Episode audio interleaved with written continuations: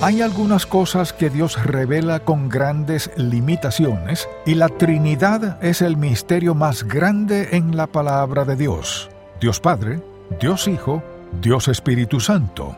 Tres en uno, siendo omniscientes, omnipresentes y omnipotentes.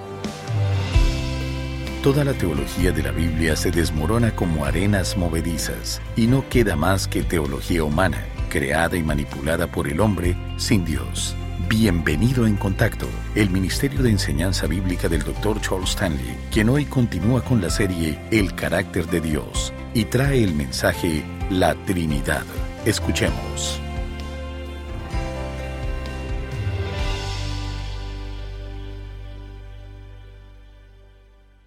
Me gustaría que leyéramos juntos en el Evangelio de Juan capítulo 14, los versículos 1 al 20. El Señor Jesús y sus apóstoles están en el aposento alto, la noche antes de su crucifixión, y les dice, No se turbe vuestro corazón, creéis en Dios, creed también en mí.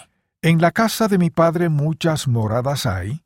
Si así no fuera, yo os lo hubiera dicho, voy pues a preparar lugar para vosotros, y si me fuere y os preparare lugar, vendré otra vez y os tomaré a mí mismo para que donde yo estoy vosotros también estéis.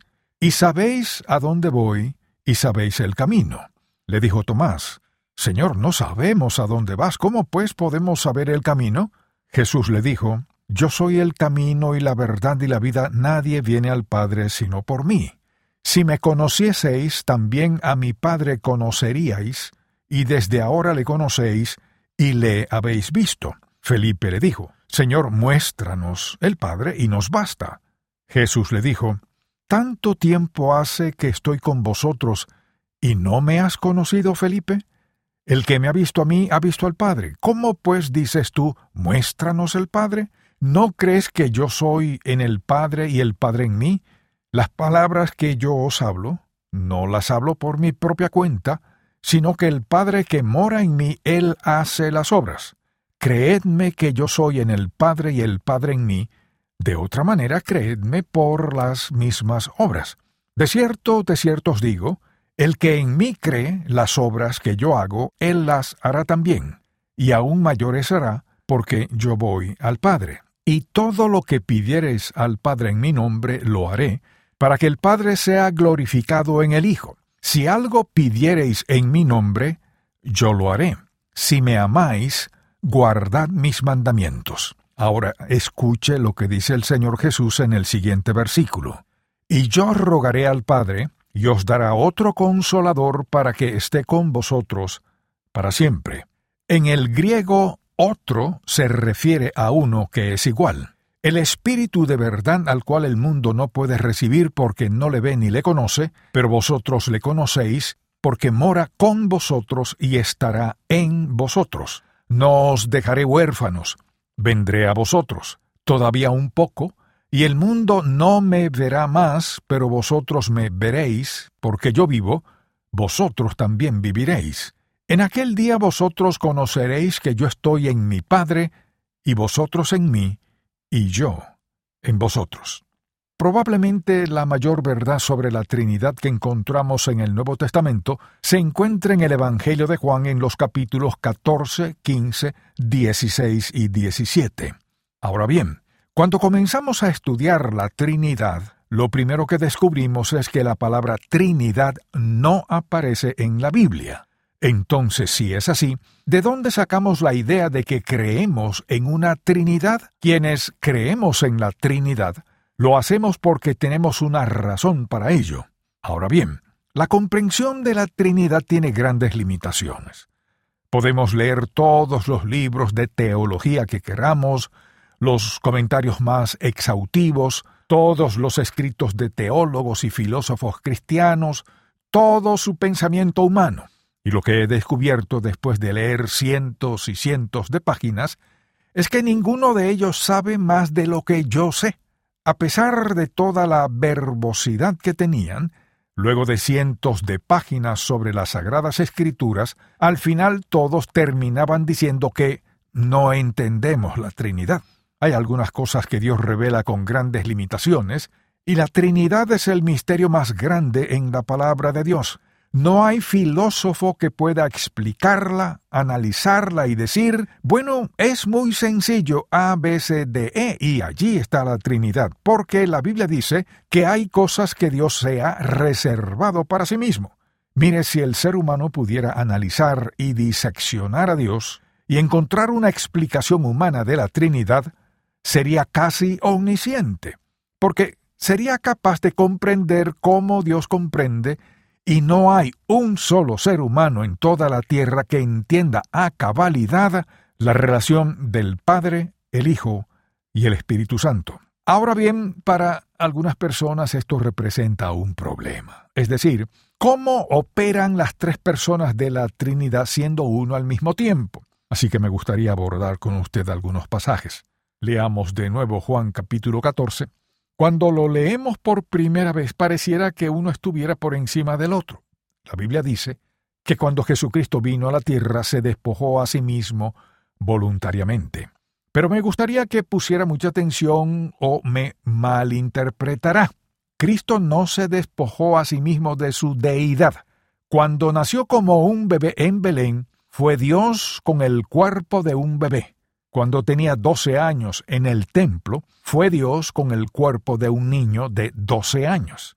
Cuando tenía treinta años, fue Dios con el cuerpo de un hombre de treinta años. Cristo se despojó de su gloria para venir a la tierra y ser un hombre para revelarnos la realidad de Dios Padre.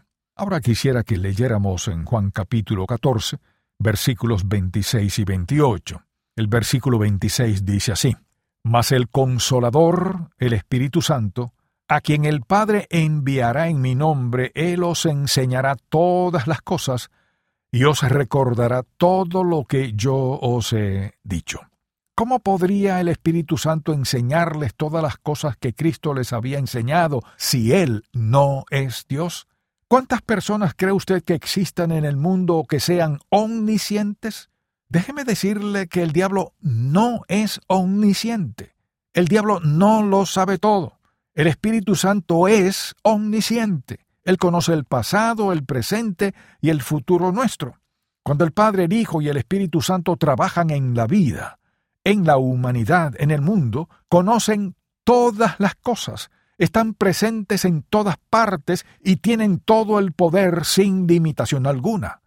Cuando leemos las Sagradas Escrituras vemos que trabajaron en cooperación para lograr el plan que la deidad tenía para la humanidad. Veamos lo que dice en Juan 14, 28. Dice así, Habéis oído que yo os he dicho, voy y vengo a vosotros. Si me amarais, os habríais regocijado, porque he dicho que voy al Padre, porque el Padre mayor es que yo. ¿Significa esto que Dios Padre tiene más poder, más omnisciencia, más de todo? No. El Señor Jesús se refiere a su relación terrenal en ese momento con la deidad porque se encontraba despojado de su gloria, a la cual había renunciado voluntariamente para venir a la tierra como un bebé y convertirse en el Salvador de la humanidad. Hablaba entonces desde una perspectiva humana de su relación terrenal con Dios. Ahora me gustaría que leyéramos en Juan capítulo 5, versículo 19. Dice así, Respondió entonces Jesús y les dijo, De cierto, de cierto os digo, no puede el Hijo hacer nada por sí mismo, sino lo que ve hacer al Padre. Porque todo lo que el Padre hace también lo hace el Hijo igualmente. Preste atención porque seguramente alguien le saldrá con la siguiente objeción. Ajá, ¿Cómo podrían los tres ser iguales si el Hijo hace lo que el Padre le dice que haga? Es así porque en el plan para redimir a la humanidad, cada persona de la Trinidad eligió responsabilidades y actividades específicas dentro de dicho plan. El plan era que el Padre se quedaría en el cielo. El Hijo vendría a la tierra despojado de su gloria, aunque conservando su deidad, siendo aún Dios, para caminar entre los hombres y darse a sí mismo por toda la humanidad. El Padre, el Hijo y el Espíritu Santo sabían antes de que Cristo tomara forma humana que la única manera para que una humanidad ciega, estando cegada por el pecado, por la vida carnal y entregada al pecado pudiera comprender la naturaleza y la realidad de Dios, es que Dios tomara forma humana, hablara el lenguaje de la gente, fuera capaz de hablar con la gente y relacionarse con los seres humanos y obrar ante los seres humanos aquellas cosas en las que pudieran ver la manifestación del poder sobrenatural de la deidad en una persona humana. El Padre en el cielo, el Hijo en la tierra. ¿Y qué dice el Señor Jesús? Que somos salvos por gracia y que Él pagará el precio de nuestra salvación. Seré exhibido y levantado y los que miren y crean serán salvos. Solo estuvo subordinado al Padre por un tiempo limitado cuando se despojó voluntariamente de su gloria para venir a la tierra como el Cordero final de Dios para salvar a la humanidad. Para eso vino Jesucristo. Si Jesucristo no es Dios, cada uno de nosotros está condenado para siempre. Él es Dios. Ahora bien, tenemos a Dios dentro de nosotros. No somos Dios. Cristo es Dios, sin pecado perfecto. Se despojó de su gloria, lo que significa que Él estaba limitado, voluntariamente limitado en su conocimiento. Cuando le preguntaron cuándo iba a volver, el Señor Jesucristo respondió que ni siquiera los ángeles en el cielo lo saben se limitó a sí mismo de conocimiento. Podría haber convocado a legiones de ángeles y haber destruido a todo el imperio romano, pero no lo hizo. Mientras vivió en la tierra estuvo hasta cierto punto limitado debido a su cuerpo físico, pero fue algo voluntario. No dejó de ser Dios al estar limitado en la carne, siempre fue Dios, pero limitó voluntariamente su gloria, se despojó a sí mismo de su gloria y se limitó a sí mismo de sus atributos. Leamos ahora varios pasajes en los que se menciona cómo Dios a cada una de las personas de la Trinidad. Comencemos en Juan capítulo 6, versículo 27. Dice así, Trabajad no por la comida que perece, sino por la comida que a vida eterna permanece, la cual el Hijo del hombre os dará, porque a éste señaló Dios, el Padre. Y tenemos también lo que dice Juan capítulo primero, versículo primero. Dice así, en el principio era el verbo y el verbo era con Dios y el verbo era Dios. Leamos ahora en Hechos capítulo 5 versículos 3 y 4. En este capítulo se nos narra lo que ocurrió con la ofrenda de Ananías y Zafira, y cómo habían mentido acerca de su dinero. Dice así Hechos 5 versículos 3 y 4. Y dijo Pedro, Ananías, ¿Por qué llenó Satanás tu corazón para que mintieses al Espíritu Santo y sustrajeses del precio de la heredad? Reteniéndola, no se te quedaba a ti, y vendida, no estaba en tu poder. ¿Por qué pusiste esto en tu corazón? No has mentido a los hombres, sino a Dios. Pedro les dijo, han mentido al Espíritu Santo, le han mentido a Dios. El Padre no es el Hijo y el Padre no es el Espíritu. El Hijo no es el Padre y el Hijo no es el Espíritu. Y el Espíritu no es el Padre y el Espíritu no es el Hijo. Son tres personas distintas sobre las cuales se encontrará referencias en todas las sagradas escrituras y que son todas llamadas Dios.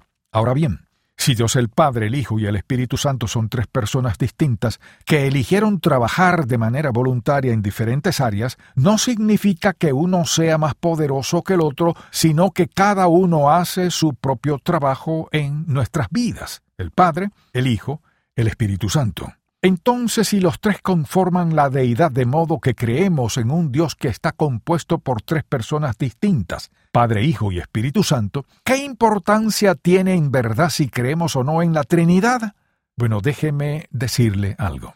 De vez en cuando alguien dirá, ¿Sabes realmente no importa si crees o no que Jesucristo fue Dios porque Él fue un buen hombre y eso es lo que importa? Pues déjeme decirle que no es así. Hay gente muy culta que dice, Cristo no tiene que ser Dios. Él solo fue un buen hombre. Pues la respuesta es no. Si Él no es Dios, entonces es el mentiroso más grande que el mundo haya conocido, y por lo tanto no pudo ser un buen hombre. Pero el Señor Jesús dijo, Yo soy Dios. Él dijo, El que me ha visto a mí, ha visto al Padre. Él dijo, Yo y el Padre uno somos. Si Jesucristo no es Dios, por supuesto que no pudo ser bueno. ¿Es un mentiroso y un impostor o es Jehová Dios? Jesucristo es Dios.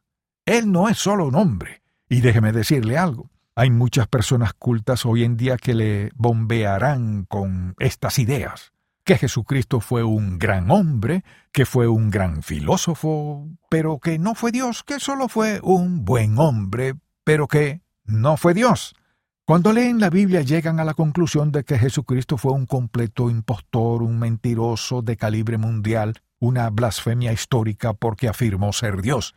Pero sepa que, o Jesucristo es Dios, la única esperanza de salvación para el ser humano, o no existe esperanza alguna para la humanidad. Si Jesucristo no es Dios, Él no puede salvarnos. Si Jesucristo no fuera deidad, si no fuera nacido siendo deidad, siendo Dios, entonces nació de padres pecaminosos y tuvo una naturaleza carnal pecaminosa como cualquiera de nosotros. Si Cristo no era Dios y lo pusieron en una cruz, entonces no fue muy diferente a los dos ladrones crucificados junto a Él. De hecho, habría sido peor. Al menos ellos no habrían mentido sobre quiénes eran. Al menos no habrían engañado a millares de personas. Al menos no habrían dado inicio a una religión mundial de personas ciegas y engañadas por los últimos dos mil años. Pero si ese bebé era Dios, entonces ese Dios perfecto que fue colocado en la cruz tenía los atributos de santidad y pureza y por lo tanto podía ser un sacrificio aceptable y morir por el pecado de la humanidad. Así que si alguien le dice que da lo mismo que crea o no en que Jesucristo es Dios, dígale que sí importa. Importa porque creerlo es lo que definirá si pasará el resto de su existencia en el cielo o en el infierno por toda la eternidad. Así de importante es. Si alguien se le acerca diciéndole que no es relevante, saque la palabra de Dios con la frente en alto y muéstreles lo que ella dice, porque necesitan saber la verdad.